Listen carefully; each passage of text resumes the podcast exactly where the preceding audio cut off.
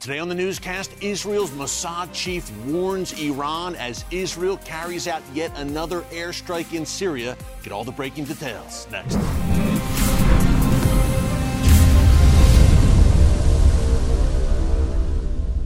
Hey, folks, Erick Stakelbeck here. Welcome to the Watchman Newscast and welcome to Dallas.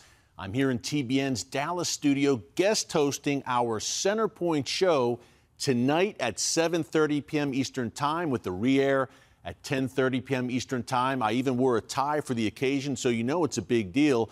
We're covering some hard-hitting issues tonight on Centerpoint, our nightly news show here on TBN. So be sure to check that out. In the mean, in the meantime, you know that the Middle East never sleeps. We've got breaking news out of the world's most strategic and volatile region and why it matters to you no matter where you live.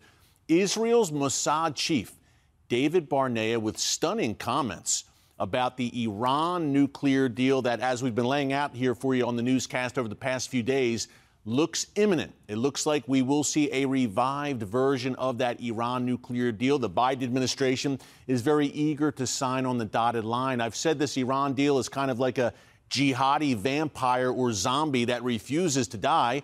President Trump pulled out of it rightly in 2018, but ever since he came into office in January 2021, Joe Biden has made very clear he wants to do a deal. Guess what, folks? We are there, and it may happen in the coming days or, in the very least, in the coming weeks. But in the meantime, David Barnea, the head of Israel's Mossad spy agency, gave a very revealing interview yesterday in Hebrew language media in Israel. I called it stunning because, look, the Mossad's whole basis is subversive action, uh, operating behind the scenes, stealthy, not playing their hand. So it's very, very rare for the head of the Israeli Mossad to speak so openly about an issue like the Iran nuclear deal. But David Barnea did exactly that. He called it, quote, a strategic disaster.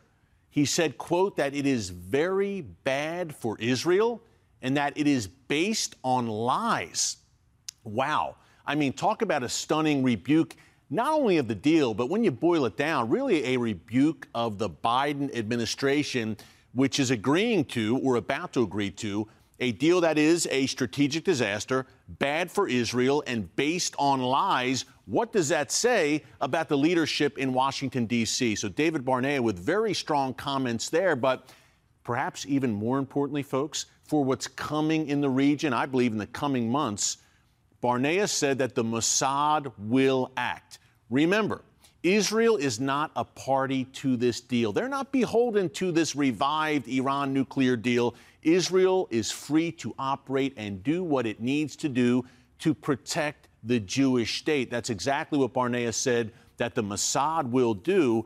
And he said, look, if we don't act, I'm paraphrasing here, bad things will happen for Israel. And you know, folks, he's right, because the Iranian regime is not seeking a nuclear capability just for domestic consumption. It's not something they'll kind of sit on and, and maybe just use. They will use it to blackmail the world, no doubt, but ultimately they will use it, period, because their ideology demands it.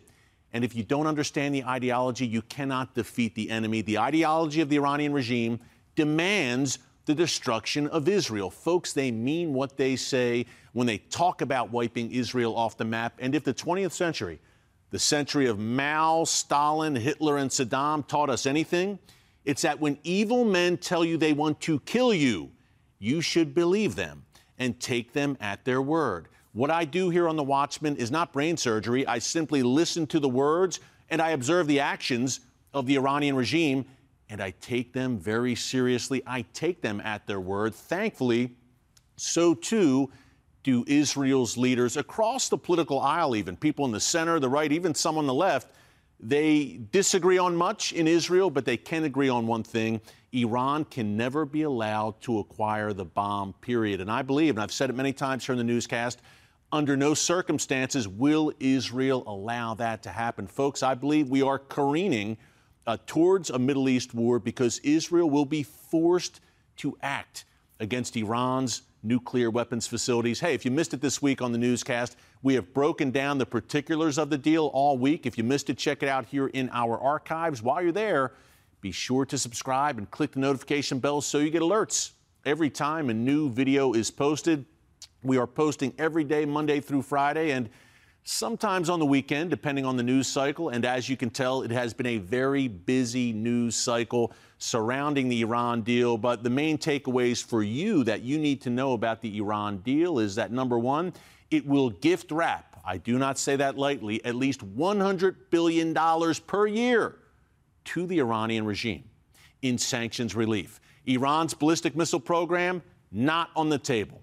Iran's sponsorship for the likes of Hezbollah, Hamas, terror groups across the region, not on the table. You might ask if that's not on the table, and Iran is being rewarded with hundreds of billions of dollars in sanctions relief, what does the United States get out of it? What does the West get out of it? Good question. I'm still trying to figure that out, and we've all been trying to figure that out since the first incarnation of this deal back in 2015. This is an absolute disaster. David Barnea was absolutely correct. Uh, the leader of the Israeli, Israeli Mossad. And the reasoning for the Biden administration and Germany, Britain, France, the parties to this deal is that, hey, we're trying to stave off a war. The problem is you are making a war more and not less likely by agreeing to this disastrous deal because you are jeopardizing Israel. Israel feels painted into a corner and isolated on this issue, and they will eventually act. Speaking of Israeli action, as we wrap up here, yesterday in northwestern Syria, reportedly Israeli airstrikes uh, against a research center in northwestern Syria. Now, when you hear that Israel has struck a research center, in Syria. You can bet it wasn't a center exploring cures for cancer or Alzheimer's. A research center controlled by Iran in Syria means only one thing, folks. This was research into weapons. This is a weapons depot, a weapons factory, some very nasty things being produced in said research centers. So Israel bombed one of them in northwestern Syria. This gives you, again, an idea. Israel has said that Iran's entrenchment in Syria is a red line. They've kept to their word. Uh, hundreds of Israeli airstrikes against Iran and Hezbollah inside Syria over the past few years. So Israel keeps its red lines. Don't you think then that if Israel's leaders are saying a nuclear Iran is a red line, that Israel will keep that red line as well and not allow Iran to cross it? I think so. Hey, folks, a lot is happening right now around the world, in the Middle East, but the good news is God Almighty still sits on the throne. He is in control. So as we head into the weekend, be encouraged. Keep all of this in prayer because prayer works. Thanks so much for joining us here today on the Watchman Newscast from the Big D, Dallas. Until next time, God bless you. And remember, never hold your peace.